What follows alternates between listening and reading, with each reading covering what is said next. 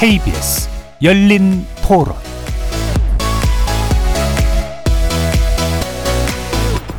안녕하십니까. KBS 열린 토론 배종찬입니다.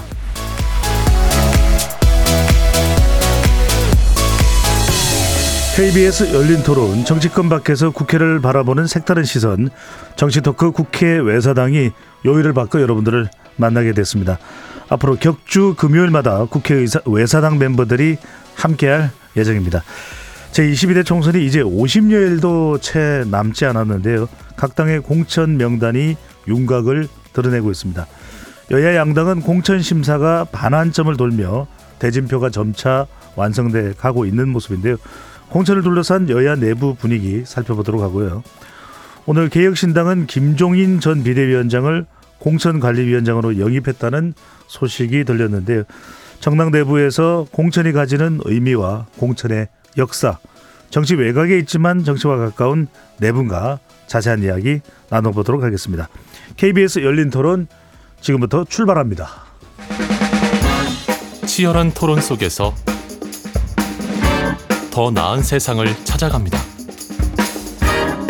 올바른 세상을 만드는 첫 걸음. 평일 저녁 7시 20분 KBS 열린 토론.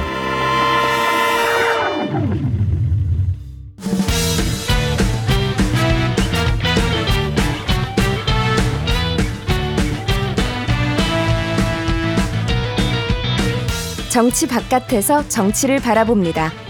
국회 외사당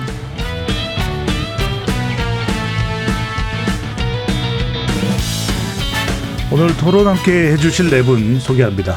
곽용희 한국경제신문 기자 나오셨습니다. 어서 오십시오. 안녕하세요. 김도영 한국일보 정치부 기자 함께 하시고요. 안녕하세요.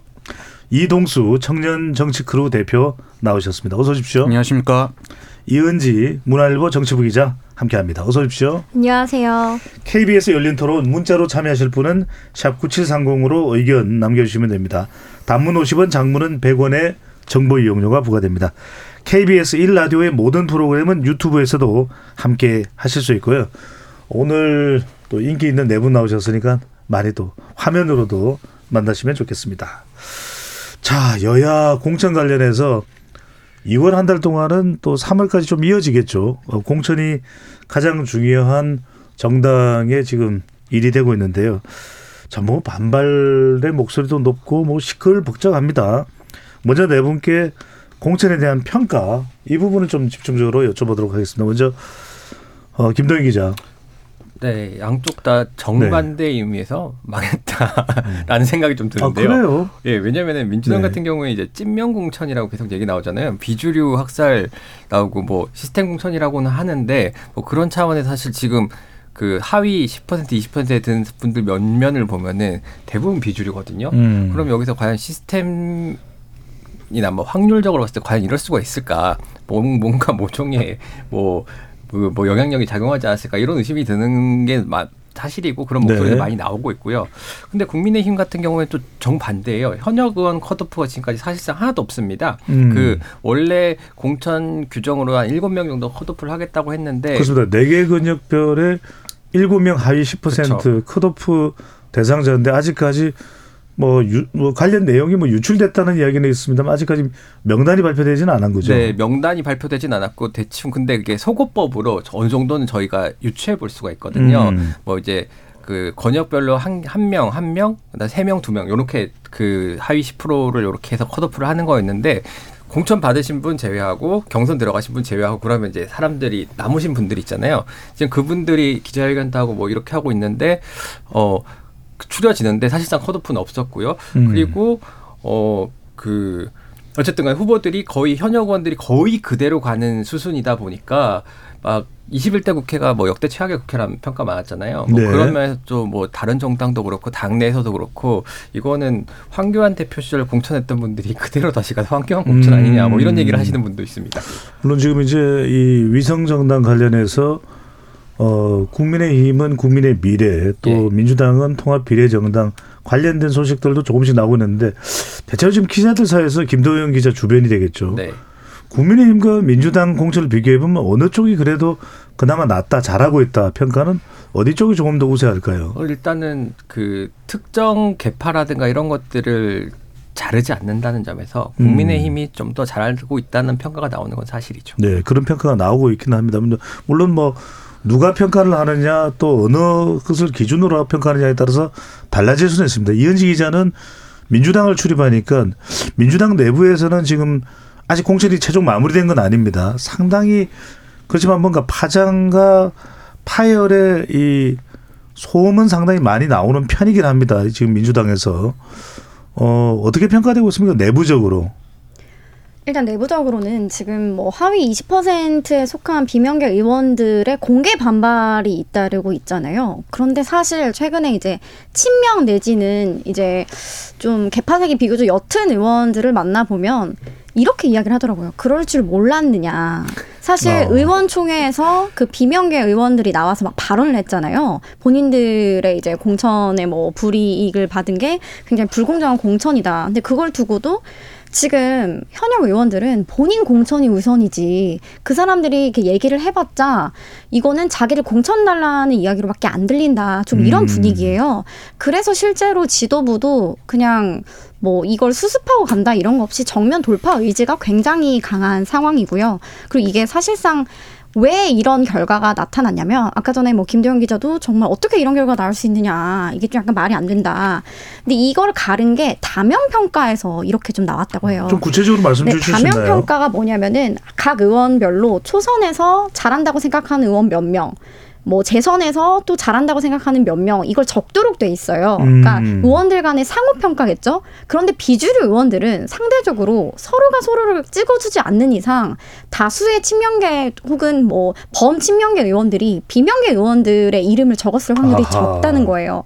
특히 박용진 의원 같은 경우는 이제 당 대표 이제 그때 선거에 나갔을 때도 조금 투표율이 저조했잖아요. 네. 그때도 현역 의원들의 지지를 좀 많이 못 받았는데 박용진 의원이 하위 10%에 든 이유도 이러한 다면 평가에서 비롯됐을 가능성이 높다. 의원들 간의 평가에서 그리고 실제로 좀 수도권 의원들이나 뭐 친명 의원들은 서로의 이름을 적어주는 방식으로 상부상조했을 가능성도 나오고 있습니다. 그렇다면 민주당 이 평가의 결정적인 변수가 의원들 간의 의원에 대한 다면 평가였다 이렇게 봐- 봐도 될까요? 네, 그렇게 실제로 오늘 김성환 이제 의원이 오늘 라디오에 나와서도 아무래도 그 체포동의안 가결 사태 이후에 좀 다면 평가에서 그런 비주류 음. 혹은 비명의 의원들이 어, 의원들의 상호 평가를 많이 보태, 보, 그 받지 못했던 것으로 보인다고 발언하기도 했습니다.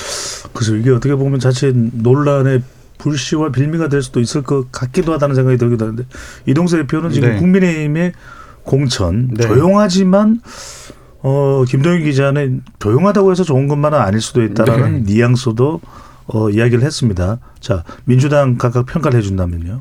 저는 이제 국민의힘 같은 경우는 잘하고 있다고 생각을 하는 게요. 이제 일단은 뭐 조용한 게 전 나쁘지 않다고 생각을 합니다. 왜냐하면 이제 공천 과정에서 개파 간에 이제 막 지저분한 싸움 보여주고 이런 것들이 음. 이제 국민들에게 안 좋은 인상을 주기 때문에 저는 이렇게 어느 정도 상대 개파를 배려를 하면서 조용하게 가는 건 나쁘지 않다고 생각을 하고요.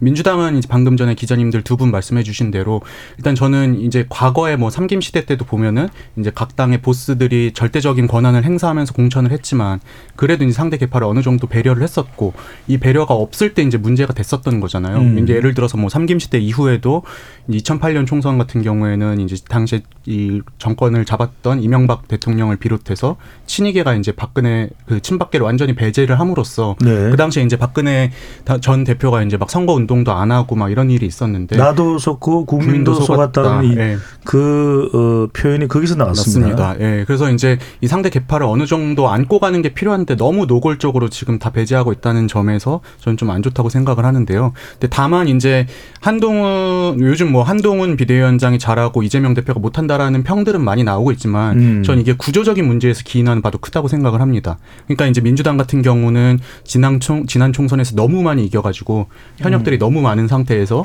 또 이제 지방선거나 대통령 선거는 졌잖아요. 그러니까 이제 이 이제 이 뭐라고 해야 되나요? 매물로 나온 그러니까 후- 도전하는 자들이 너무 많은 상황인 거고 국내임은 반면에 이제 총선에서는 졌지만 또 이후에 대선이나 지방선거에 많이 이김으로써 음. 출마할 사람들이 그렇게 많지 않아서 비교적 이제 교통 정리가 쉬운 점은 또 어느 정도 작용한다고 봅니다. 아하 구조적으로 가경희 기자는 그건 어떻게 보십니까? 이은지 기자는 그럴 줄 몰랐느냐 이 하위 평가를 받은 사람들한테 그런 내부 어, 반응도 있다라는 이야기를 해주신 건 내부 반응이 있다는 이야기를 해주신 건데 그렇다면 이건 어쩔 수 없이 거쳐야 되는 과정으로 봐야 될까요? 아니면 이렇게 자칫 이재명 사당화냐 뭐 이런 상당히 좀 원색적인 비난까지도 어, 탈락자나 평가 하위 평가를 받은 사람들부터 나오고 있거든요. 이게 미칠 파장과 영향을 어떻게 봐야 될까요? 저는 이제 그 한동훈 위원장이 그런 말을 했잖아요. 그, 뭐, 그 변호사비 대납이라고 저는 그게 비유라고 생각을 하는데 결과적으로 그냥 아까 이제 이우지 기자께서 얘기하신 것처럼 그 주류끼리 서로 자기 찍어주다 보면은 결국은 이제 충, 어, 충- 충성 경쟁이 되다 보니까 결국은 이제 어떤 특정 사람들만 어, 다수표를 얻을 수 있는데 그거 갖고서 평가를 하겠다 이거 자체가 사실 기울어진 운동장이거든요. 그래서 이제 결과적으로는 이재용 대표가 이전에 쌓은 정치적 빚을 이번 공천에서 좀 변제를 하는 것 같다는 이미지가 들어요. 그래서 이제 한동훈 위원장이 변호사비 대납이라는 그 어떤 비유를 재판에 연결 지어서 한 것 같은데 배정동 어, 변호인단에 어, 포함된 사람들이 그렇죠. 예. 이 경선 명단에 오르자 한동훈 위원장이 어, 대장동 변호사비 대납이냐 그런 표현을 썼습니다. 맞습니다. 네. 그래서 이제 그런 식으로 비유를 들 정도로 뭔가 본인의 정치적 빚을 이번에 좀 갚는다. 그런 식으로 좀 비치는 경우도 있습니다. 솔직히 이제 저도 국회 외사당이잖아요. 밖에서 보면은 사실 지금 이제 어, 민주당의 공천 기준은 누가 입법부 구성원으로서 일을 잘했냐가 아니라 저는 전선에서 당 대표를 위해서 누가 좀 더 열심히 목소리를 높였냐. 그러다 보니까 이제 얼마 전 또 황운하 의원 불출마 번복 사건도 되게 대표적인 건데 뭔가 좀 이렇게 객관적인 기준이 딱 섰다고 보기가 어려운 거는 보이고 또 이게 국민들한테는 야 이게 언젠가는 이게 이제 그 총선 이후에 지선에까지 좀 영향이 있지 않을까 이런 이미지까지 줄 수 있으면서 현재로서는 절대 잘했다고 보기엔 좀 어려운 것 같습니다. 네. 김동희 기자. 사실 재밌는 게 원래 하위 10% 20% 의원들은 그 자기들한테만 통지하고 당에서 공개를 안 해요. 어. 그리고 그래서 본인이 그거를 받았 받았더라도 나 받았다라고 얘기하는 경우가 굉장히 듭니다. 왜냐하면은 그게 상대편의 공격 소재가 될 수 있거든요. 음. 저 의원은 하위 10%인 의원입니다. 하위 20%인 의원입니다. 하면은 경선에서 엄청 불리해 줄 수밖에 없어요. 그럼에도 불구하고 그 하위 10% 20% 의원들이 자신들이 커밍아웃하고 난 이유를 좀 사- 따져봐야 될 것 같아요. 그게 오. 자기들끼리 보니까 자기들이 봐도 너무 말이 안 되는 거야. 그러니까 오히려 이게 공정하지 않다라는 인상을 주는 게 자신의 경선에 더 도움이 될 거라고 판단한 것 같아요. 네. 이렇게 훈장이 된 거죠. 어떻게 예. 비교하자면. 예. 음. 이해가시죠? 그러니까 피해자 인걸 이제 언더독으로 해서 본인이 피해를 입었다 이렇게 해서 조금 총선 뭐 경선에서도 우위를 차지하려는 전략으로 보입니다. 네. 근데 민주당 내에서도 좀 여러 갈래 길입니다. 이현지 기자한테 좀 추가적으로 물어보면 가령 그 박용진 의원에 대해서는 상당히 또 어, 박용진 의원이 왜 그렇게 평가를 받게 된 것일까도 의아해하는 목소리도 있고 반면에 또 어, 김영주 국회 부의장이나 또 몇몇 사람들에 대해서는 뭐 윤영찬 의원이나 또 평가에 대한 또 시선이 다르기도 하고 또 한편으로는 그러면서도 이재명 대표 여전사라고 해서 어, 추전러죠. 추전리네요. 어, 추미애 전 장관, 전현희 전 국민권익위원회 위원장, 또 이현주 전 의원에 대해서는 또 상당히 또 공을 들이는 모습이거든요. 그런 좀 제각각 이 색깔이 또 어, 평가가 달라지는 그런 상황들은 어떻게 내부에서 평가를 하나요? 목소리가 나오나요? 일단은 조금 좀 다른 이야기 같기는 예. 한데요. 이제 뭐 현역 의원들 중에서 뭐 하위 10% 20% 받은 거에 대해서 어쨌든 이재명 대표의 주장은 정량 평가와 다면 평가를 종합해서 내린 결정이기 때문에 뭐 이 부분에 대해서는 본인 더 이상 뭐 언급을 안 하겠다 뭐 이런 기준이고요. 아까 말씀하신 음. 그세 명 같은 경우는 이번 총선 같은 경우 정권 심판론을 무조건 띄워야 되는 상황이기 때문에 정말 정면에서 좀 칼로 좀 싸울 수 있는 좀 강력한 스피커들을 내세우겠다 그런 취지에서 그 3인방은 띄우고 있는 거라고 보시면 될 것 같아요. 네. 다시 좀 재차 여쭤보면 임종석 전 실장에 대해서는 배제나 험지 출마 원칙을 강하게 적용하는 어, 양상인데 추미애 전 장관에 대해서는 상당히 어느 지역에 배치를 할까 좀 공을 들이고 배려하는 이것에 대해서 당에서 뭔가 나오는 목소리가 있나요? 일단 임종석 전 실장에 대해서는 지도부가 정말 공통적으로 뭐 고민정 의원 고민정 최고의원을 제, 제외하고서는 대부분 부정적인데요. 그 이유는 이제 문재인 정부에서 비서실장까지 한 사람이 이렇게 다 새로 이제 출마를 한다는 것에 대해서 굉장히 부정적이고 두 음. 번째는 지금 성동 그 지역구에서 아 중성동 지역구에서 홍익표 원내대표가 굉장히 험지인 서초로 옮겼잖아요. 네. 근데 한 의원이 이렇게 얘기하더라고요. 지금 이게 어, 민주당의 원내대표가 이렇게 험지로 먼저 갔다는 게 얼마나 홍보하기 좋은 카드인데 음. 그, 그, 어떻게 보면 양지라고 할 수 있는 곳에 임종석 전 실장이 나간다고 함으로써 이걸 하나도 홍보를 못 하고 있다는 거예요. 그런 두 가지 점에서 임 전 실장은 험지로 가거나 희생하는 정신을 보여야 한다. 절대 거기에 공천을 줄 수 없다라는 게 지도부의 입장이고요. 네. 대체로 그러면은 민주당 내부에서는 좀 임전 실장과 추미애 전 장관에 대한 공천 방향에 대해서 수긍하는 수긍하는 반응이다.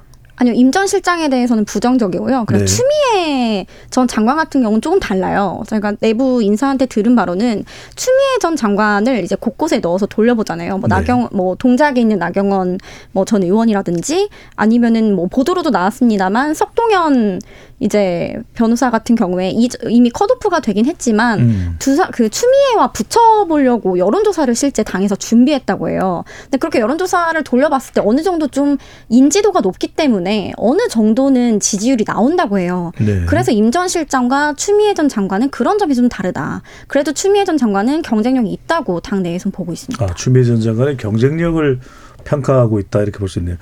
자 이동수 대표는 국민의힘 같은 경우에는 아직까지 영남은 뭐 여러 곳을 남겨두고 있지만 상당히 현역 물갈이가 안 된다. 이 부분은 계속 또 지적을 네. 받고 있거든요. 아직까지 공천 결과가 최종 완료되지 않- 않았지만 이 부분은 어떻게 봐야 될까요? 근데 저는 오히려 그 부분은 국민의힘이 지금 잘하고 있다고 생각이 되는 게 이제 음. 이 공천 정국이 시작되기 전까지만 해도 국민의힘을 향해서 나왔던 비판 중에 하나가 그거였잖아요. 이번에 현역들 뭐 물갈이라는 명목으로 다 쫓아내고 대통령실 사람들이나 아니면 검찰 출신들 그냥 검핵관들 꽂는 거 아니냐 이런 얘기가 나왔는데 막상 지금 뚜껑을 열어보니까는 그냥 국민의힘은 기존에 해오던 대로 유지가 되고 있고 오히려 대통령실이 그렇게 대통령실 출신 인사들이 그렇게 지금 우대받거나 그렇고 그렇다는 지금 인상을 주진 않고 있는 거잖아요. 음. 전 이게 그냥 조용히 잘 정리를 하고 있다고 생각을 하고요. 일단 그럴 수 있는 건 아까 말씀드렸던 것처럼 기본적으로 지난 선거에서 워낙 많이 졌었고 음. 또 지금 이제 그 워낙 많이 졌었기 때문에 현역이 많지 않은 상황에서 지금 여당이잖아요. 여당이다 보니까 아무래도 이제 뭐 예를, 예를 들어서 뭐 컷오프라든지 이런 걸 됐을 때 이제 나중에 또 챙겨줄 수 있는 여지가 있기 때문에 음. 그런 여당 프리미엄을 잘 활용하고 있는 측면이 아닌가 생각이 됩니다. 네. 짧게만 하나만 더 여쭤 보면 네. 어 그렇지만 또 부산 사상의 장재원 의원의 지역구에 어 김대식 공천 네. 그리고 해운대에 여기는 이제 하태경 의원이 자리를 비운 곳인데 주진우 전 비서관의 이 단수 공천 이런 건 어떻게 해석을 해야 될까요? 근데 뭐 저는 그냥 대대적으로 지금 막 뭐 측근들이나 아니면 검찰 출신들을 막 밀어놓고 있다기보다는 그건 음. 이제 뭐 그런 경우도 있을 수 있겠지만 전반적으로 보면 경선을 붙는 경우도 있고 아니면 강남 같은 경우에 원래 이원모 비서관이었나요? 나가려고 하다 이제 좀 조정이 되고 있는 과정인 거잖아요. 네. 그런 점에서 막 그렇게 무리하게 지금 자기 사람을 밀어놓고 있다는 인상은 안 주고 있는 것 같습니다. 아 많지 않다 또 네. 무리해 보지는 않는다. 근데 저 같은 경우는 조금 생각이 많이 다른 게 왜냐하면은 그 국민의힘 의- 초선 의원들이 가장 비판받았던 지점이 무리지어가지고 실력 행사를 많이 했었어요. 예를 들면은 나경원 전 의원 온- 그 전당대회 출마하지 말려 말라고 이렇게 연판장 썼었고요. 예. 뭐 그런 식으로 되게 좋지 않은 모습을 많이 보였던 초선들이 대거 단수 추천을 받았어요. 그런 경우를 봤을 때 물론 잡음이 안 나는 것도 중요한데 무- 물론 사람을 꽂으면 안 되겠죠 거기에 다만 필요할 때 국민적 지탄을 받았던 인물들 뭐 제가 여기서 거명하진 않겠습니다만은 특정한 뭐 무리를 일으켜서 당직을 사퇴한다거나 탈당했다 돌아왔다거나 이런 분들이 거의 다 단수 추천을 받았어요. 뭐 그런 점에서 본다면은 국민 눈높이에 맞는 인물을 추천하지 못했고 그거는 공당의 공당이 해야 될 일을 못한 거라고 볼 수 있는 거거든요. 음, 아, 저도, 예, 근데 저도 그 말씀하신 부분, 김도영 기자님께서 말씀하신 부분에는 100% 공감을 합니다. 지금 이제 현역들이 잘하고 있다, 이게 아니라, 음. 당에서 이제 예를 들어서 지금 현역들이 그렇게 썩 뛰어난 모습을 보여주진 못했잖아요. 그동안 국민의힘이. 그럼 분명히 이제 그 지역에서 뭐 도전자라든지, 아니면 이제 내가 저 사람 이기고 여기 한번 차지하겠다 이런 사람들이 있을 텐데, 음. 이런 잡음이 나타나지 않게 관리를 잘하고 있다는 점에선 음. 저는, 예, 그냥 꼭 공천이 뭐 옳았다, 잘 됐다 이게 아니라, 공천 음. 관리가 잘 되고 있다라는 의미에서 아까 그런 말씀을 좀 음, 드렸습니다. 공천의 어, 내용과 수준에 대한 평가도 평가지만 공천 잡음이 크게 나오지 않는다라는 네. 점을 강조해 주신 그 이현지 기자. 지금 뭐 국민의힘 공천이 굉장히 조용하다 이런 이야기들이 오가고 있는데요. 국민의힘 한 관계자가 뭐라 그랬냐면 민주당은 폭탄을 먼저 터뜨렸고 국민의힘은 지금 당장 조용하게 넘어갔 지만 넘어가는 것 같지만 음. 시한 폭탄이 계속해서 뒤로 밀리고 있다. 좀? 있으면 우리도 던진다라고 어. 이야기를 하더라고요. 이게 영남이 남아 있기 때문인가요? 네, 맞습니다. 지금 이제 국민의힘은 지금 대구 경북, 부산 경남 지역 뭐 현역 컷오프 내지는 경선 대진표가 아직 발표되지 않은 곳이 많아요. 근데 음. 이 여기에서 시한 폭탄이 좀 터질 걸로 보고 있고 애초에 한동훈 비대위원장이 국민의힘에 온 목표가 영남에서 어, 현역 의원 대부분을 컷오프 시키러 온 거다 이런 소문이 돌기도 했거든요. 음. 그래서 지금 이 지역에서도 하나둘씩 이제 현역 불출마 선언이 나오고 있는데 이러한 것도 이 시한 폭탄이 터졌을 경우에 파장을 좀 최소화하기 위해서 좀 물밑 작업이 들어가는 것이다 이런 해석도 나오고 있습니다. 자 이렇게 국민의힘 공천에 대해서 이현지 기자는 아직까지는 폭탄을 좀 밀어넣고 있는 상황에 대한 이야기인데 강경기 기자한테는 아까 이현지 기자가 이야기한 그 어, 민주당 부분을 조금 더 여쭤봐야 될 것 같아요. 왜냐하면 어 이게 뭐 시끌 시끌벅적하고 또 필요한 공천이면은 뭐 상관이 없을 텐데 어 계속해서 뭐 반발의 목소리가 나오고는 있습니다. 이걸 어떻게 봐야 될지 그러니까 김영주 국회 부의장은 탈당을 선언했고 이수진 의원도 탈당을 선언하면서 백현동 관련된 이재명 대표 이슈가 심상치가 않다라고 얘기를 하고 있고 또 농내 의원은 단식을 선언하면서 이재명 대표도 따져봐야 되는 거 아니냐 평가에 대해서 또 박용진 의원의 하위 평가에 대해서 지금 이재명 대표도 공개해라 평가 내용을 공개하라는 이야기까지 나올 정도인데 지금 김영주 국회 부의장에 대해서는 한동훈 위원장이 뭐 직접 전화를 했다는 이야기도 나오고 있는데 말 그대로 그냥 민주당 내부의 분위기로 가라앉을 사안인지 지금 반발하는 사람이 뭐 무소속이나 다른 당으로 가거나 상당히 이 파장이 확대될 어, 가능성이 있는 것인지 어떻게 보시는지요? 좀 당연히 이제 공, 어, 공천 경선 과정에서 논란은 당연히 벌일 수 있는데 이번에 유독 좀 선을 넘은 그 저항이 좀 많았다. 그러니까 이제 또 이제 이번 공천이 쇄신처럼 안 보이는 게 사실 좀 문제거든요. 이 어. 공천이란 게 개량 개량화 객관을 가장한 정치잖아요. 실제는 정치예요. 누구나 아는데 그걸 얼마나 잘 포장하느냐가 문제인데 이번에 좀 포장이 잘 안 되는 분위기다. 그래서 아까 말씀하신 배 소장님께서 말씀하신 특히 이제 김영주 의원 하위 20% 포함 이거는 저도 이제 김영주 의원 장관 할때 그 고용노동부 장관 하실 때 그때 잠깐 이제 같이 출입하면서 뭐 옆에서 많이 지켜봤는데 문정부 아래에서 장관하신 추미애 장관이나 박범계 장관에 비교했을 때 이분이 일을 못하냐 절대 아니거든요. 예, 저 물론 정치적으로나 이런 거나 저랑 안뭐 안 맞을 수 있지만 이분은 이제 기- 김영장 같은 경우에는 이재명 대표 본인이 국정감사 1급 포상 같은 거 수여하고 또 법안 메일 같은 거 되게 많이 날아오는 분 중에 하나예요. 저는 이거는 제가 옆에서 다 지켜본 거고 일처리 절대 못하는 분도 아니고 특히 이제 국회 부의장까지 한 분을 하위 20%로 몰아붙인다? 이, 이 부분이 되게 명분이 없는 거거든요. 그러니까 한동훈 장관이 아 한동훈 그 위원장이 굳이 딱 집어서 김영주 공- 아, 김영주 의원을 공략하는 것 자체가 이 민주당 공천의 약한 연결고리다. 여기가 약한 포인트다라고 이제 생각을 하고 흔들기에 나섰다라고 보이고 그리고 저는 아까도 잠깐 민주당 사람들 얘기하다가 느꼈던 게 그 국힘으로 갈 가능성이 저는 그렇게 높지 않다고 생각했는데 다른 의견이 있는 게 만약에 뭐 저 이낙연 어, 글로 합류를 했을 때 새로운 미래입니다. 네, 새로운 미래로 합류를 했을 때 가정을 해보면은 민주당에서도 사람을 내요. 그러면 오히려 당선 가능성이 떨어지잖아요. 근데 오히려 국힘으로 합류를 해서 거기 워낙 어, 지역구 관리도 되게 잘하시는 분이거든요.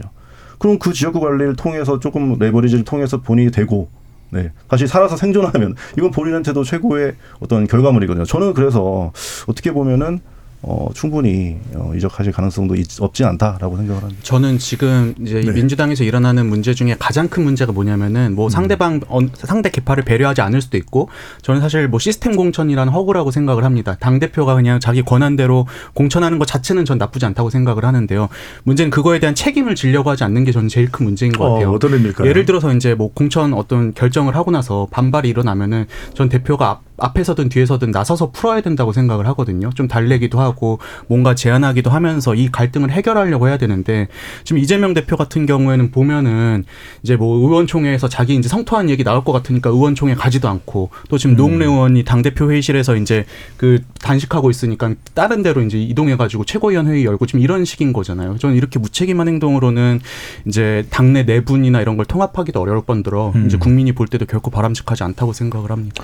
알겠습니다. 우리 어, 양당의 공천에 대해서는 또 어, 계속 이어지고 있고 뭐 최종적인 평가는 우리가 뭐 오늘 또 내릴 수는 없는 것이니까 이동수 대표가 이야기를 한게 저는 이게 궁금합니다. 왜냐하면 지금 이제 그 공천 하위 평가를 받거나 심사 심사 하위 평가를 현역 하위 평가를 받거나 어 컷오프 사실상 컷오프를 당한 사람들이 다들 깜짝 놀라면서 아니 내가 어떻게 이럴 수가 그러니까 지금 국회 여야 의원실에서 다 근무를 해본 경험이 있잖아요. 네. 정말 모르는 겁니까? 모르는 척 연기를 하는 겁니까? 뭐 저도 사실 의원실에 있을 때 급수가 낮지 않았는데 네. 의원분들이 그런 걸 얘기를 잘 안 해주세요. 일단 어. 뭐당 지도부와의 관계나 이런 것들은 뭐 본인들이 알고 있는 경우만 있곤 한데 제가 봤을 땐 진짜 몰랐던 것 같습니다. 그러니까 어. 이렇게 발끈해가지고 나서서 막 단식도 하고 탈당도 하고 한 게 아닌가. 저는 여기에서 막 미리 사전 논의되고 이런 건 없었던 것 같고요. 그게 더 음. 큰 문제인 것 같아요. 그러니까 방금 예. 근데 슬픈 게 기자들은 대충 압니다. 아니, 대충 아는 거랑 직접 듣는 거랑은 또 다르죠. 그러니까 이제 네. 그렇죠, 그렇죠. 이게 뭐냐면 이제 본인들은 박용진 하위 10% 평가도 예상을 했나요? 아니, 사실은 예상은 그거는 그건 예상하기 어려운 네, 네. 부분이었던 것 같아요. 네, 네. 왜냐하면 기사도 많이 나오고 분명히 여론 주도하는 능력도 있기 때문에. 예. 아 근데 제가 말씀드린 거는 그러니까 물론 이제 의원실에서는 어느 정도 감이 오긴 하지만 이제 당에서 공식적으로 막 사전부터 막 통보를 받고 이런 아니, 건그 아니라는 제가 거죠. 제가 말씀드린 건 뭐냐면은 네, 그러니까 먼저 이제 말씀하시고 네. 차례로 가시죠. 제가 말씀드리는 거는 그 당연히 의원실에서는 그 의원, 의원들은 당연히 모르죠. 그리고 의원들은 자기가 컷오프 되면 받아들이기 어렵고 뭐 그 보자진 얘기를 하는 게 아니라 의원 본인의 입장에서 봤을 때그 자기가 컷오프 됐을 때 반발하는 건 되게 당연한 것 같은데 이제 옆에서 지켜보는 기자들이 보면은 이제 아, 저 의원은 컷오프 될 것 같다라고 아, 네. 그런 그런 감들이 분명히 있거든요. 음. 그런 것들은 대체적으로 맞는데 이번에 좀 안 맞는 것 같아요. 아 이번에는 네. 잘안 맞는 네. 것 같다. 저 같은 경우는 좀 네. 한 가지 일화를 좀 하나 소개해드리고 싶은데 이제 민주당을 탈, 탈당한 이원욱 의원이 원래 민주당 당직자 출신입니다. 이제 네. 의원들 평가나 이런 것들 뭐 자료 수, 뭐를 받아가지고 이렇게 평가 채점을 하고 이런 것들 당직자들이 하잖아요. 이제 음. 의원들한테 자료를 제출받아서 SNS 활동이라든지 뭐 국정감사 활동이라든지 이런 것들 당직자들이 이제 실무 작업을 합니다. 근데 이원욱 의원이 내가 당직자 출신이라서 잘하는데 우리 비명계는 무조건 하위 10% 안에 들 수밖에 없다. 그의 이야기를 한 적이 있어요. 탈당하기 전에. 어. 그래서 그 이유가 뭐냐라고 했더니 예를 들어 SNS 평가를 한다고 쳐보세요. 그러면은 S, 어, 이재명 대표에 관한 거나 뭐 당에 관한 거나 정말 이거 힘을 실어주는 SNS를 올리는 것과 네. 대표를 비판하는 그 SNS를 올리는 것과 이것은 정말 하늘과 땅 차이잖아요. 음. 그런 측면에 있어서도 어쩔 수 없이 차이가 그런 데서 벌어, 벌어질 수밖에 없다. 그 이야기를 하더라고요. 저는 이제 의원 개개인이 알고 많은 걸 떠나서 제가 지난 총선 보면서 느낀 건데요. 이 총선이 이 공천이라는 게 진짜 그 3월 20한 4, 5일쯤 해가지고 후보자 확정될 때까지는 절대 모르겠다 싶었던 게 그 당시에 보면 미래통합당에서 이제 위성 비례정당을 만들었었잖아요. 4년 전입니다. 네, 4년 전에 이제 만들었었는데 그때 비례대표 명단이 나왔었어요. 근데 그 당시에 이제 위성 비례정당의 대표였던 한성교 대표가 당과의 소통 없이 마음대로 했다 이래가지고 이 명단이 나왔는데 한번 엎은 적이 있었고요. 네, 그리고 두 번째로 는 그래서 그때 호떡 네, 공천이라고 맞습니다. 그랬습니다. 후떡공천이란 말도 나왔었고 그리고 그 당시에 이제 그 청년 정치인들 우대하겠다고 미래통합당에서 퓨처메이커라는 제도를 만들었어요. 음. 이게 이제 수도권이나 이런데 몇몇 지역구를 특정을 해서 여기서 이제 청년들끼리 한번 경쟁해보고 되면은 이제 우리가 공천 주겠다 한 데였거든요. 네. 물론 거기가 이제 좀 험지들이 많았습니다. 음. 그럼에도 일단 청년들이 공천이라는 게 큰 기회니까 경쟁을 했는데 예컨대 이제 의왕 과천 같은 경우에 후보가 확정이 됐어요. 이제 음. 그분을 나중에 황교안 대표 가 자기 측근으로 바꿔놓는 막 이런 일들이 워낙 많이 벌어져가지고 전 이번에도 진짜 끝날 때까지 끝난 게 아니다 이렇게 생각을 합니다. 네. 말이 나온 김에 이은지 기자에게 한 가지만 더 여쭤보면 윤영찬 의원은 SNS 전문가고 문재인 정부에서 국민 소통 수석을 했잖아요. 몰랐을까요? 그런데 비명 의원들이 이런 게 있었던 것 같아요. 그 송갑석 최고위원이라든지 비명계 의원들이 계속해서 대표를 비판을 했을 때 이런 얘기를 하더라고요. 오히려 더 강하게 비판할수록 정말 티가 나서라도 음, 그 공천을 못. 주질 못한다. 너무 나는 예를 들어 찐 비명계야라고 오히려 낙인이 찍히면 그 사람을 공천에서 배제했을 때 이재명 대표가 굉장히 불리해질 상황이잖아요. 뭐 음. 불공정 공천이다. 그렇기 때문에 뭐 송갑석 의원이라든지 뭐 유영찬 의원이라든지 정말 비명계로 너무 나 잘 알려진 인사들은 그래도 나는 공천에서 그렇게 대놓고 어, 배제를 하지 않겠지 이런 생각을 했던 것 같아요. 아하. 그래서 더 세게 대표를 비판할수록 그래서 예전에 이성 그 이상민 의원이 이제 국민의힘으로 지금은 갔지만 예. 좀 당내에서 이런 얘기가 있었어요. 너무 비판을 많이 하니까 본인이 조금 뭐 일부 친명계 의원들이 저 공천 받으려고 저러는 거다. 이제 한 번더 상징적인 존재로서. 의장을 네. 하고 싶어서 이렇게 당 대표를 비판하면 공천을 줄 거라고 생각해서 저러는 거다라는 말을 하는 의원들도 있었습니다. 김동 기자. 예.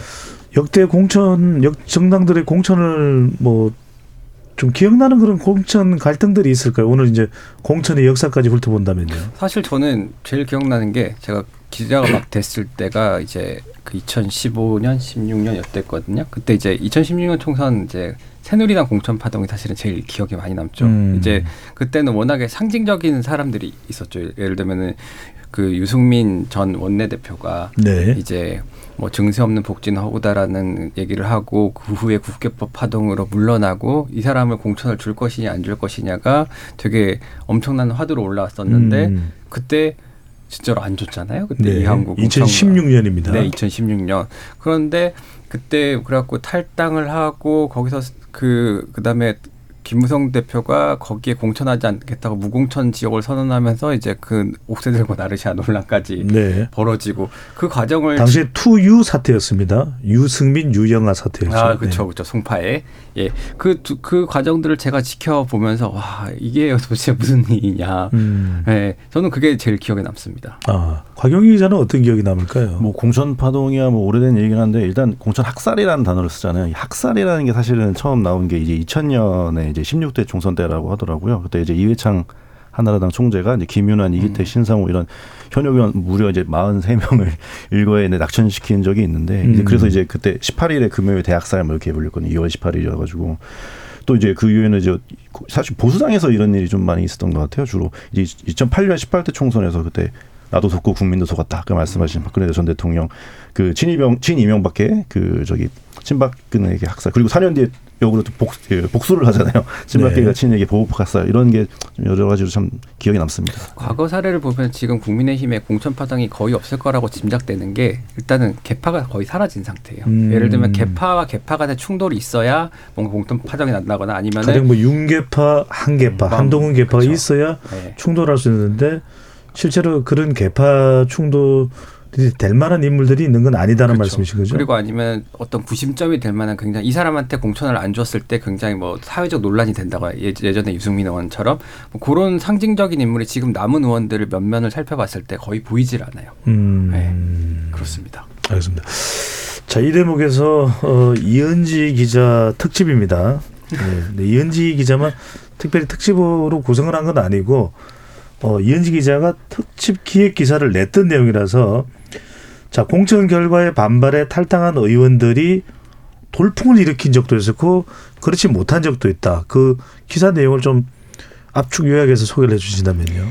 네, 이제 공천 결과에 반발해서 지금 탈당한 의원들이 이제 돌풍을 일으킨 사례가 있을 텐데, 뭐 2016년 20대 총선에서 국민의당이 이제 호남 의석을 대거 차지하면서 원래는 민주당이 보통 호남 의석을 다 가져가잖아요. 그렇죠. 근데 이 경우에는 이제 민주당을 탈당해서 국민의당에 입당한 의원들, 호남 의원들이 정말 돌풍을 일으켜서 38석을 만들어냈던 것과요. 비례까지 포함해서 네, 맞습니다. 38석입니다. 네, 그리고 2008년 18대 총선에서는 이제 이명박 정부에서 친이계가 친박근혜계 공천 학살에 이제 나서면서 이들이 탈당해서 친박 연대 를 만들었고 또 네. 충청을 기반으로 한 자유선진당까지 분화한 사건이 있었는데요. 이게 잘못된 공천임을 가장 잘 알 수 있는 건 총선 결과에서 당에서 공천한 사람이 아니라 무소속으로 나간 어. 네, 의원이 당선됐을 때 그건 정말 잘못된 공천이라고 말할 수 있는 거잖아요. 당시에 친박 연대가 14석을 차지했고요. 자유선진당도 13석. 이른바 살아 돌아온 케이스가 정말 많은 케이스입니다. 음. 그래서 뭐 공천과 총선 결과를 좀 보면요. 매년 공천 잡음이 있는 거는 너무나 당연한데 이걸 어떻게 수습하느냐, 뭐 혁신 공천으로 이걸 잠재우느냐 이거에 따라서 결과가 좀 달라졌던 것 같은데요. 아까 기자님들이 얘기해 주신 뭐 2016년 새누리당 새누리당 옥새 파동이나 뭐 음. 2020년 뭐 당시 뭐 황교안 미래통합당 대표의 뭐 호떡 공천은 결국엔 수습이 안 됐잖아요. 네. 그래서 민주당에 패하는 결과를 낳았는데 2012년 19대 총선에서는 박근혜 당시 비대위원장이 본인이 이제 스스로 대구 지역 구 불출마 선언하고 음. TK 지역 중진 의원들의 대대적인 물갈이에 들어갔어요. 그래서 당시에도 논란이 뭐였냐면 2008년 친이계의 친박계 공천 학살의 보복이다. 이런 논란도 있었으나 이제 혁신 공천과 어, 당시 김종인 전 비대위원장, 이준석 당시 비대위원을 영입하면서 네. 152석이라는 과반 의석으로 선거를 승리로 이끈 사례가 음. 있습니다. 방금 전에 이제 김종인 어, 비대위원을 이야기하셨는데 정말 뭐 직업이 비대위원장 아니냐 이 이야기를 안 할 수가 없는 게 자, 갈 길이 먼 개혁신당이 아직 공천을 시작조차 못했는데 그 험난한 공천의 어, 적임자로 김종인 공천관리위원장을 발탁을 했다 해야 되나요? 아니면은 모셔왔다고 해야 되나요? 보셔온 거죠. 자 이준석 대표 이건 이, 이, 이 대표께 여쭤봐야 될 것 같은데 어, 이동수 대표께 여쭤봐야 될것 네. 같은데 이준석 대표가 김종인 공천관리위원장과 매우 친하다는 것은 익히 알려진 사실입니다. 네. 그런데 어 그래도 너무 익숙한 인물 아니냐 이- 아직도 김종인 전 비대위원장을 찾느냐라는 지적도 나올 텐데 그럼에도 불구하고 어 김종인 어 공천관리위원장에게 여러 가지를 또 의존할 수밖에 없는 상황이 되는 이유는 뭘까요? 저는 두 가지 이유가 있다고 생각을 하는데요. 네. 첫 번째로는 일단 이 공천에 있어서는 전 구간이 명관이라고 생각합니다. 그냥 아. 공관위원장을 정치에 연이 없거나 잘 모르시는 분이 그냥 상징성으로 와서 할 수 있는 게 아니라고 생각을 하고 음. 그 경우에는 공천 결과에 따른 권위도 실리지 않고요. 그래서 저는 일단 그동안 여러 번의 선거에서 어떤 능력을 입증받은 그리고 이준석 대표와 가까운 김종인 위원장이 오- 오는 게 맞다고 생각을 하고요. 두 번째로는 지금 이 물론 새로운 미래는 나가긴 했지만 이 개혁신당이라는 조직이 여러 개파가 지금 혼재되어 있는 상황이잖아요. 근데 여기를 이제 교통 정리를 해줄 어떤 원로급 인사가 필요한데 그 점에 있어서 이제 김종인 위원장만한 분이 없지 않나. 왜냐하면은 일단 이준석 대표랑도 가까운 편이고 금태섭 의원이랑도 이제 자주 소통을 많이 한 걸로 잘 알고 있거든요. 그런 점에서 이제 앞으로 공천 결과에 이제 뭐 진짜 어디 뭐 이 정치권에 밖에 있던 교수님이 와서 그냥 공천을 하는 것보다 김종인 위원장이 공천을 할 때 이제 그 밑에 개파가 이제 수긍할 수 있는 여지도 훨씬 많아진다라고 저는 생각을 네. 합니다.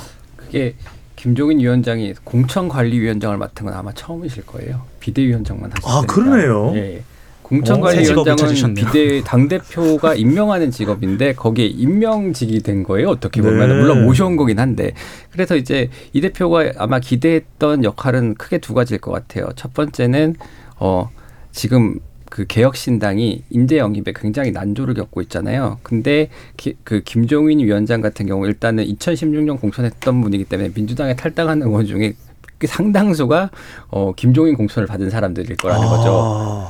아, 거기에 기대하는 바가 일정 부분 있을 것이고 또 마찬가지로 국민의힘에도 어느 정도 아는 사람들이 많기 때문에 그리고 또 본인이 워낙 그 여러 방면에 많은 인사들과 알고 지냈기 때문에 그 새로운 영, 인재를 영입할 수 있, 있을 것이라는 기대감이 하나가 있을 것이고 음. 두 번째는 지금 개혁신당이 그 공중전이라고 하죠. 위에서 하는 언론 플레이가 전혀 안 되고 있는 상황이거든요. 네. 예를 들면은 그 정도로 그, 그 목소리를 크게 가지고 있는 사람이 이준석 대표 정도밖에 없, 밖에 없는 상황인데 거기에 김종인 위원장이 가세를 하게 되면은 그 약간 조금 더 강해진 메시지로 투, 투, 두 가지 목소리로 이제 다 양 정당을 공박하는 목소리가 나올 수 있을 것이고 네. 그러면은 어 언론 그 여론 주도권에서도 상당한 상- 우위를 가질 수 있을 거라고 판단하는 것 같아요. 그런 차원에서 김종인 위원장 외에는 다른 선택의 여지는 없었고 어허. 실제로 오늘 개혁신당 주요 관계자를 만났는데 그분이 그분 거의 뭐 농담 반쯤 농담 삼아서 거의 뭐 당의 주도권을 다 공천 관리뿐만 아니라 뭐 여러 가지를 하시게 될 것 같다. 예. 라고 하시더라고요. 어제 저녁까지 그 개혁신당 지도 부가 와인을 사들고 음. 김종인 위원장을 찾아가가지고 설득 작업을 했다고 하고 하하.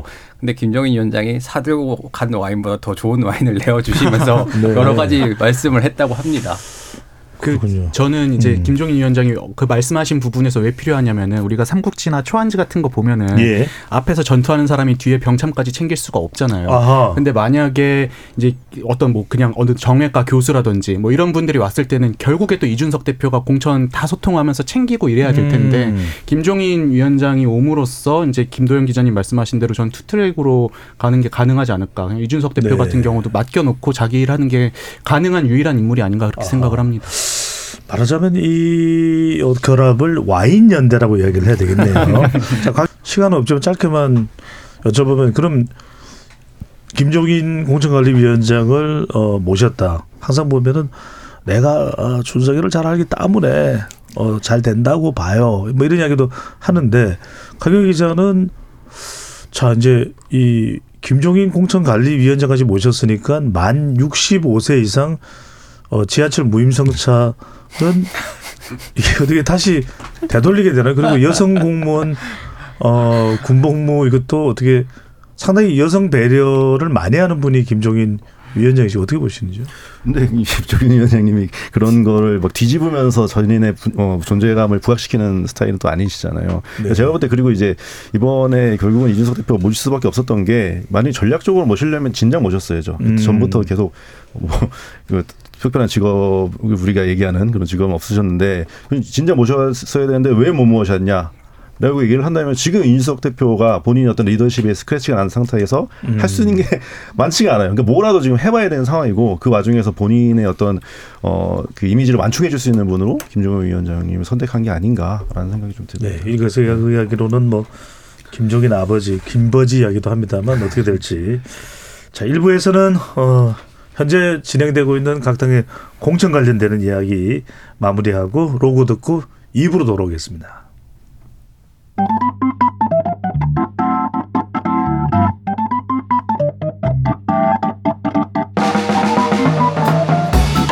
세상을 바꾸는 질문 열린 토론이 시작합니다. KBS 열린 토론은 언제나 열려 있습니다. 단문 50원, 장문 100원의 유료 문자 샵9730 그리고 KBS 어플리케이션 콩으로 여러분의 의견을 남겨주세요. KBS 열린 토론 2부 이어가겠습니다. 정치 바깥의 시선으로 국회를 바라보는 국회 외사당 스튜디오에는 김도형 한국일보 기자, 이동수 청년정치크루 대표, 이은지 문화일보 기자, 곽용희 한국경제신문 기자 네 분과 함께하고 있습니다. 아, 공천하면은 또 선거에서 중요한 가장 또 핵심적인 부분을 차지하고 있거든요. 공천 잘한 정당이 대체로 선거에서 좋은 성적표를 올리는 경우가 많았는데 먼저 공천의 역사를 한번 살펴볼까요? 이동수 대표 어떤 방식으로 공천이 이어져 온 건가요?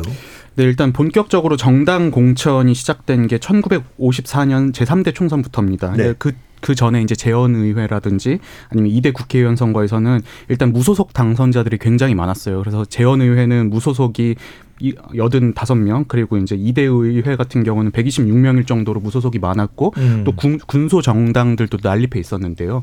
그러다 이제 1954년부터 당 차원의 어떤 후보 정리라든지 선거 지원 이런 것들이 일반화되면서 공천이 자리 잡게 됐고요. 공천의 유형이 여러 개가 있겠지만 대표적인 게 일단 그 후보들 간의 경쟁력 차이가 크지 않은 경우는 이뭐 이 뭐죠 나, 당원 투표라든지 이런 걸 통해서 경선을 통해서 후보를 결정한 다음에 공천을 주기도 하고 네. 아니면 전략적으로 중요한 지역이다 이랬을 때는 외부에서 영입한 인재라든지 아니면 중요한 어떤 정치인을 전략적으로 이제 공천을 주는 전략 공천을 하기도 하고요. 음. 그리고 이제 뭐 현역 의원이 뭐 아주 압도적으로 우세한 지역이나 이런 경우에는 단수 그냥 1인만 공천을 주는 단수 공천을 하기도 합니다. 음. 근데 이제 1990년대 초반까지는 이 공천이라는 게 요즘이랑 좀 많이 달랐던 게 그 시절이 이제 삼김 시대였잖아요. 아. 각 당에 이제 강력한 권한을 쥐고 있던 보스들이 예. 있었고 네. 이들이 이제 자기의 어떤 친위 그룹들 예컨대 이제 김영삼 전 대통령은 상도동계, 김대중의 동교동계 아니면 뭐 노태우의 월계수회 이런 데서 음. 이제 차출해가지고 공천을 주는 경우들이 많았습니다. 사실상 개파 공천에서 그렇죠. 강했다고 봐야 되겠네요. 그 시절에는 이제 개파 공천이 강했는데 이제 1990년대 중반부터 뭐 이제 외부 인사를 영입해 와가지고 공천을 음. 주고 이런 것들이 보편화되기 시작을 했고요. 2000년대부터는 또 2002년에 그 민주당 야당의 국민 참여 경선이 흥행을 하면서 이후에는 이제 당내 국회의원 선거나 아니면 지방 선거에도 이런 음. 국민 참여 경선이나 이런 것들이 보편화되기도 했습니다. 네, 말 그대로 좀 1987년 민주화 또 대통령 직선제 이후에 다른 선거, 지방 선거와 또 그 지방 선거는 또 그 이후에 부활을 한 것이니까요. 좀 더 민주화되고 체계화되고 또 합리적으로 변해왔다 이렇게 보세요. 김대기 씨 궁금한 건 지금 외국어를 그러니까 영어의 표현을 사기 쓰기 때문에 우리가 잘 이해 안 가는 게 이제 이번에도 각 당이 또 시스템 공천 이야기를 많이 합니다. 네. 그러니까 시스템 공천의 정확한 의미는 뭐고 지금 시스템 공천이라는 의미에서 연장선상에서 국민의힘 또 더불어민주당 공천의 뭐 기준이라든지 이런 걸 어떻게 봐야 될까요? 그러니까 일단 시스템 공천이라고 이건 사실 민주당에서 먼저 정립을 했었거든요. 이제 어떠 어떠한 기준을 1년 전에 확정을 해놓고 이 기준에 맞춰서 정무적인 고려 등이 없이 딱 맞춰서 후보를 선정하겠다. 그러니까 예를 들면은 뭐 컴퓨터에서 알고리즘으로 이렇게 짜놓고 거기다 누구 넣으면 이렇게 자연스럽게 나오듯이 거기에 음. 뭐 이제 장난질이 들어갈 그게 없다. 뭐 이런 취지인데 뭐 실제로 그렇게 되지는 않는 것 같아요. 여러 가지 정성적으로 들어갈 수 있는 평가들이 많이 있습니다. 예를 들면은 뭐 국민의힘 같은 경우에는 뭐 그 면접을 하는 경우도 있고요. 그 다음에 민주당에서 아까 말씀하실 때 다면 평가를 하게 되는 음. 경우도 있고요. 뭐 이렇다 보니까 얼마든지 오히려 시스템 공천이라는 명분하에 어, 시스템이 이렇게 됐기 때문에 어쩔 수 없다라고 얘기하면서 특정인을 배제하는 거에 대한 방패가 될 수도 있는 거죠. 시스템 공천이라는 말 자체가 그 일단은 뭐각 당을 딱 보면은 보통 이제 시스템 공천이라고 했을 때 하위 몇 퍼센트의 의원에 대해서 음. 뭐 경선에서 감산점을 얼마나 주는 식으로 페널티를 부여한다거나 아니면은 그거보다 더 낮은 사람은 아예 공천에서 원천 배제하는 컷오프를 하는 방식으로 보통 주로 이루어지는데 어 일단은 국민의힘이랑 민주당이 조금 달라요. 뭐 어떤 차이가 있을까요? 디테일은 디테일은 디테일은 조금 다른데 뭐 큰 틀에서 보면 큰 차이는 없는데 국민의힘은 일단 하위 10%는 무조건 컷오프하는 방식입니다. 음. 그래가지고 지역구 의원들 중에 일곱 명은 무조건 컷오프가 돼야 되는 거고 그리고 하위 10, 10%에서 30% 사이에 있는 의원들 같은 경우에는 이제 감산점을 먹이고요. 그다음에 동일 지역구에서 삼선을 한 경우에 거기다 또 또 감산을 먹이고 뭐 이런 식이고요.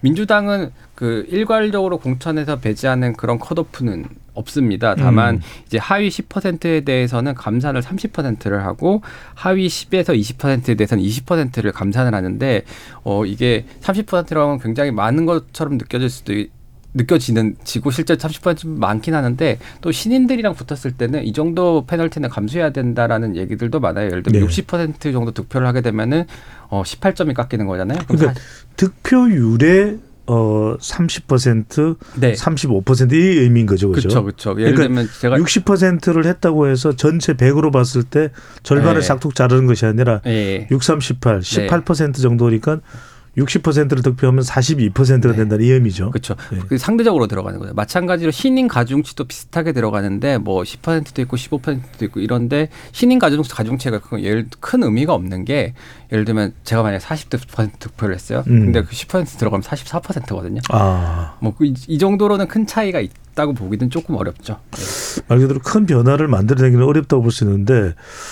시스템 공천이라고 각 당은 표방을 했습니다. 이은지 기자. 그러면은 민주당도 할 건 다 하고 말 그대로 뭐 컷오프도 하고 전략 공천도 하고 하위 평가도 하고 하면서도 좀 이런 반발이 안 나오도록 할 수 있다면은 그게 그야말로 저 좀 더 정교한 시스템 공천이라는 평가를 받을 텐데 그렇지 못한 결정적인 이유는 뭘까요? 이게 사람이 하는 일이라고 하잖아요. 이번에 뭐 아까 하위 20%의 이야기는 좀 많이 했기 때문에 음. 이번에 경선 대진표가 짜져 짜인 거에 대해서 좀 설명을 해보면 예를 들어 송파 갑 송파 갑 지역의 경우에 송파 을, 아, 죄송합니다. 송파을 같은 경우에 박지원 전 비대위원장까지 송기호 후보랑 해서 세 명이 경선을 붙었어요. 근데 실제로 이건 좀 공개하기가 그렇지만 송기호 후보에게 원래는 단수를 주려고 했다고 해요. 너무나 이제 득표율 차이가 많이 나서. 음. 그런데도 송기호 후보가 아, 본인 경선하겠습니다라고 이야기를 해서 굉장히 차이가 많이 남에도 원래는 2, 30% 이상 차이가 나면 단수를 주게 돼 있어요. 그런데도 3인 경선이 들어왔거든요. 음. 그리고 아까 전에 뭐 신인이랑 여성 가산점이 뭐 크게 영향 을 줄 수 없다라고 얘기를 했는데 이번에 실제로 민주당에서는 두 가지 때문에 현역 의원이 갈렸는데요. 어. 광주 지역의 조섭 의원 같은 경우는 이제 상대 정준호 변호사가 청년이에요. 그래서 청년 가산점 때문에 아, 1점 몇 퍼센트 포인트 차이로 졌다라고 조섭 의원실에서 조금 주장을 하고 있고요. 음. 그다음에 이영석 의원 같은 경우에도 이제 이번에 경선에서 졌는데 상대 후보가 여성이에요. 그래서 음. 여성 이제 가산점 때문에 거의 득표율은 박빙이었는데 그 몇 퍼센트, 10% 가산점 때문에 이렇게 안 된 케이스도 있습니다. 경우에 따라서는 결코 무시할 수 네, 없는 그렇죠. 가산점과 어, 감점의 또 이 적용이라고 볼 수도 있겠네요. 근데 곽영 기자한테는 그렇다면 국민의힘은 상대적으로 조용하긴 합니다만 시스템 공천이라면은 또 상당히 혁신적인 공천 이걸 바라는 지지층들도 있을 텐데 이 시스템 공천 공천 방식에서 좀 혁신적 공천 그래도 좀 물갈이가 많이 됐다 청년 여성들이 많이 진입할 수 있다 이걸 해낼 수는 없는 건가요? 국민의힘에서요. 예.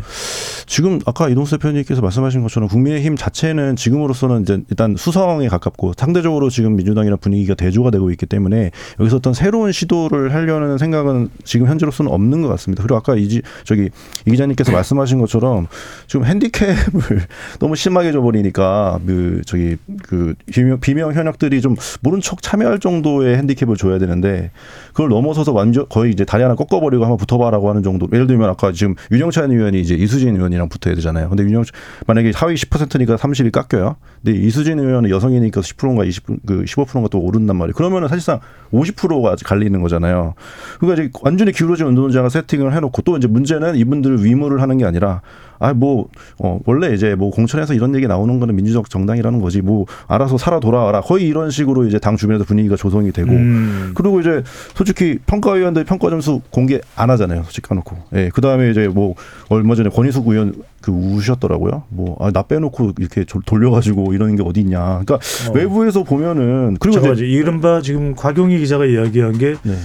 어, 출처를 알 수 없는 비밀 여론조사 그러니까 후보자가 어, 포함된 후보자가 납득이 안 된다는 그 여론조사에 대한 말씀을 하고 계시는 거죠. 맞습니다. 네. 그러, 그냥 그러니까 뭐 만약에 이것도 구체적인 것도 찾아와봐. 그럼 찾아오면은 내가 설명을 해줄게. 거의 이 정도로 대응을 하고 있기 때문에 또 이제 이거에 대해서는 당대표가 리더십을 발휘를 해서 어, 우리 어차피 이거 총선 끝나고 우리 같이 가야 되는데 이게 아니라 뭐 1등 했으면 꼴등이 있지. 어, 단연평가 0점인 애도 있더라. 이렇게 웃고 이러면은 도대체 어 이거를 누가 과연 이제 아무리 여성이나 이런 분들이 많이 들어간다고 해도 혁신이라고 볼 것인가 이런 거랑 비교를 하면 대조적으로 국힘은 오히려 가만히 있는 게 이득인 상황이 그 보여요. 시스템이라는 게 네. 저희가 대학 갈 때 보면은 수시 같은 거 지원할 네. 때뭐 면접이 몇 점이고 논술이 몇 점이고 학생부 몇 점이다 이런 것들이 나오잖아요.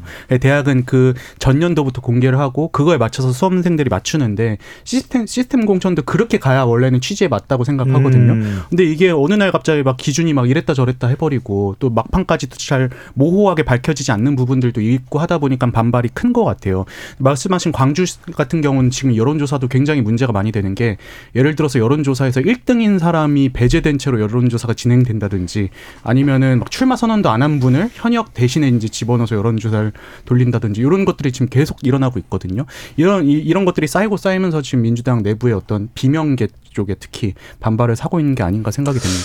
이것도 좀 이현지 기자가 설명해 줄 수 있다면 자꾸 이제 여론조사 관련된 게 당에서 한 것 같다. 아까도 어떤 지역에서 여론조사를 어, 많이 돌리, 돌리, 돌렸다는 것으로 알고 있다라고 이현지 기자가 이야기를 했는데 실제 이런 조사들을 민주당에서 돌린 겁니까? 또는 돌렸다고 확인을 해 줄 수는 없는 겁니까? 지금 여론조사에 대해서 당이 좀 공식적으로 인정은 하지 않고 있는 상황이고요. 뭐 외곽 음. 조직이 뭐 돌리고 있다 이런 이야기가 실제 좀 파다해요. 그러니까 이른바 경기도 팀이라고 불리는데요. 이재명 대표가 경기도 지사 했을 때 네. 측근들을 주축으로 돌리는 게 아니냐 이런 정진상 이야기도 전 정무조정실장과도 관련이 돼 있다 그런 일, 언론 네, 보도도 있기도 맞습니다. 했습니다. 네, 그런 네. 보도도 있고 뭐 이한주 뭐 전 위원장이 했다는 이야기도 있고 뭐 이런데요. 근데 중요한 거는 이- 이런 이야기들 많이 해요. 뭐 누가 주체가 돼서 돌리는 거는 큰 상관이 없는데 요즘은 여론조사가 돌면은 받은 사람들이 커뮤니티에 글을 쓰거나 아니면 본인이 예를 들어 당원일 경우에는 본인이 속한 뭐 의원 뭐 본인 지역구 의원한테 얘기를 한다든지 관계자들한테 얘기를 해서 다 퍼져나가게 돼 있어요. 그래서 이것도 하나의 정무적 판단이 필요한 거예요. 근데 그러한 판단을 하나도 하지 않고 이게 누군가에 의해서 노출이 될 텐데 너무나 전략 없이 돌렸다. 이거 이 문제 에 대해서는 모두가 공감하고 있는 상황입니다. 네. 또 하나 이제 시스템 공천과 함께 나오는 내용이 이제 바로 전략 공천인데 명칭만으로 보면 상당히 전략적으로 들립니다. 근데 전략 공천이 과연 정확하게 이 유권자들에게는 의미가 손에 안 잡히는데 이동수 대표 이게 어떤 의미고 그리고 전략 공천이라는 게 왜 이렇게 시끌벅적하게 어, 논란이 많이 번지고 있는지 어떻게 봐야 될까요? 그 전략 공천이라는 게 이제 전략적으로 뭔가 누군가를 어디에 공천함으로써 당의 어떤 이미지 쇄신이나 음. 혁신을 꾀하는 게 이제 전략 공천인 거잖아요. 대표적으로 이제 1996년에 15대 총선 앞두고 당시에 이제 김영삼 대통령이 이 신한국당 공천을 줄 때 뭐 민중당 3인방 영입하고 뭐 모래시계 검사로 유명했던 홍준표, 이회창 뭐 이런 분들 영입해 가지고 중도 확장도 꾀하고 이럼으로써 이제 대승을 이끈 적이 있었잖아요. 이런 효과가 있을 수 있는데 문제는 이게 이렇게 좀 어느 정도 정무적인 판단과 그리고 가치 지향이나 이런 걸 보여주기 위한 고려 같은 걸 하고 전략 공천을 해야 되는데 음. 그저 이제 자기 개파 사람을 심기 위한 용도로 진행이 된다면은 아무래도 당 내부에서도 반발할 수밖에 없고 국민의 또 선택도 받지 못하는 그런 결과로도 이어지는 것 같습니다. 네. 자, 이 전략 공천 관련해서 곽용희 기자 혹시 성공이나 실패 사례 상당히 명칭은 그럴싸합니다. 그러니까 정말 이 사람 아니면 안 되겠어. 이렇게 해서 전략 공천이 있었는지 좀 우리가 역대 전략 공천의 대표적으로 기억나는 그런 인물이나 사례가 있을까요? 뭐 2004년 17대 총선 때 이제 한나라당 정략 공천이 좀 성공적인 사례로 꼽힌다고 하던데요. 뭐 노무현 대통령 탄핵 그때 이제 위기 때문에 한나라당이 상당히 이제 어좀 위기 상황이었는데 박근혜 당시 비대위원장 어, 지휘와 이제 공천 개혁에 나섰죠. 그래서 이제 김문수 의원이 그때 이제 전략 공천 그래서 이제 중진 의원을 숙청을 하는 작업에 들어와서 그렇게 이제 최병렬 대표, 서청원 전 대표, 박종훈 의원 같은 이제 중진 의원들이 공천 과정에서 대거 탈락을 했고 또 이제 진영 전 복지부 장관, 그다음에 나경원 전 의원, 조윤선 전 정무수석 이런 인물들이 국회에 대거 입성을 했던 게 상당히 성공 사례로 꼽히고 있습니다. 그렇군요. 자, 김동희 기자, 당내 경선이 본선보다 이제 뭐 일단 민주당 내의 경선이 서로 맞붙는 뭐 현역이 됐든 또는 현역과 도전자가 됐든 도전자 대또 어, 아직 현역 의원이 아닌 후보자들 간의 대결이 됐든 뭐 국민의힘도 마찬가지로 그런 어, 당내 경선에 박빙 승부처가 있을 것 같은데 어떤 곳이 될까요? 예를 들면 국민의힘 경우는 제일 먼저 생각나는 게 서울 중성동 을입니다. 그 하태경 의원이 그 험지 출마 선언해 갖고 일로 옮겼고요. 거기에 음. 이때 이해훈 전 의원이 뛰어들었고요. 그 다음에 이영 전 중소기업 벤처부 장관 뛰어들어 가지고 전 현직 삼선 의원에 그다음에 장관급 인사까지 삼파전 이렇게 벌어진 상태고요. 그 다음에 그 대구 동구을에 현역인 강대식 의원하고 비례대표 조명희 의원이 붙는데 여기에는 또 다른 후보가 세명이더 있어요. 그래서 오. 오파전입니다 아니 그렇게 어 1대1 양자 경선이 주를 이루는데 그렇게 다자 경선이 되는 지역은 어- 어떤 이유가 있는 겁니까? 이제 당에서는 공식적으로 모두 경쟁력이 있기 때문이다라고는 설명을 하는데 음. 다른 어떤 고려가 있는지는 제가 정확하게 취재를 해보지는 못했습니다.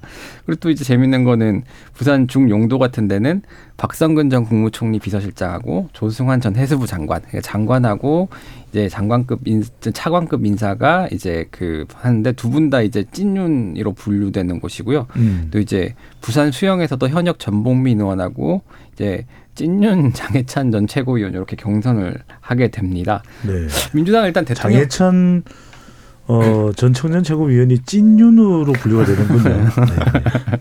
유명하시잖아요. 예. 그리고 이제 민주당 같은 경우는 대통령실 인사들이 없는 대신 찐명 대 비명의 구도가 좀 주목이 되는데 음. 일단 제가 현역원들만 좀 추려봤는데 일단 경기도 성남 중원에서 윤영찬 의원하고 비례대표 이수진 의원하고 이렇게 맞붙게 돼 있고요. 남양주 을하고 남양주 을의 김한정 의원이 현역인데 여기에 김병주 비례대표 의원이 와갖고 경선하게 됩니다. 근데 네. 희한하게도 여기 나서는 현역 비명 의원들 같은 경우에 다 하위 20%나 10% 감산이 붙어 있는 상태고요. 네. 그리고 또 뭐 군산 같은 데에서는 김영대 의원하고 비례대표 김우겸 의원이 경선을 치르게 됩니다. 김영 아, 그 신, 신영대 의원, 신영대 의원 같은 경우에는 뭐 그 하위 20인지 10인지는 밝혀지진 않았어요. 그죠? 아닌 걸로 알고 있습니다. 네.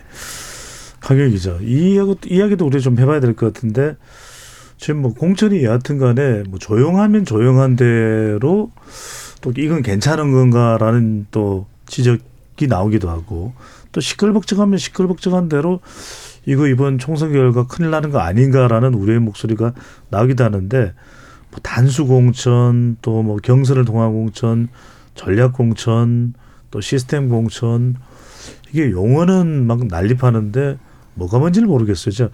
자, 지금 우리 국회의원 제도를 생각한다면 어떤 공천이라야 좀 명쾌한 그런 시스템이 될까요? 그런 기준이 될까요? 일단 우리 어 체제 안에서 좀 특이한 케이스는 이제 전략 공천이거든요. 이게 이제 한국이랑 일본에만 있다고 하더라고요. 이제 프라이머리를 통해서 이제 어 유럽이나 미국은 민주적으로 이제 후보를 결정하기 때문에 전 이게 사실은 이제 야마 일본이랑 한국이 전체 이익을 좀 중요시 여기잖아요. 당 음. 조직에서. 그러니까 이제 특정 지역구에서 예를 들어서 계속 패배를 한다든지 그러면은 당에서 이제 패트로나이즈를 해주겠다는 그런 건데 물론 이게 그냥 보면은 좀 이게 뭐또 민주적이지 않지 않나 이렇게 생각할 수도 있지만 사실은 이제 어떻게 보면은 선거에 의미를 부여할 수도 있다. 왜냐면은 예를 들어서 마포 의뢰 함은경 그 민주화 운동본부 어, 위원장을 낸 거는 전, 선, 선거 전체에다가 어떻게 보면 상징성을 부여하는 거거든요. 이거는 86과 반팔육의 어떤 대립이다. 이런 식으로. 운동권 대첩이라는 얘기가 그렇죠. 있습니다. 예. 사실 이게 이제 지역구 민의만 따지면 좀 덜 민주적이긴 해요. 그 전략 공천이. 근데 전체 선거의 민의를 보면은 전체 그거를 이제 전체 선거의 민의를 보면은 사실 승리가 민의일 수도 있는 거거든요. 그렇기 때문에 이게 이제 양날의 검 같은 것 같습니다. 어떻게 보면 전략 공천이라는 게. 음. 네. 자, 이제 아직 공천이 다 끝난 건 아닙니다.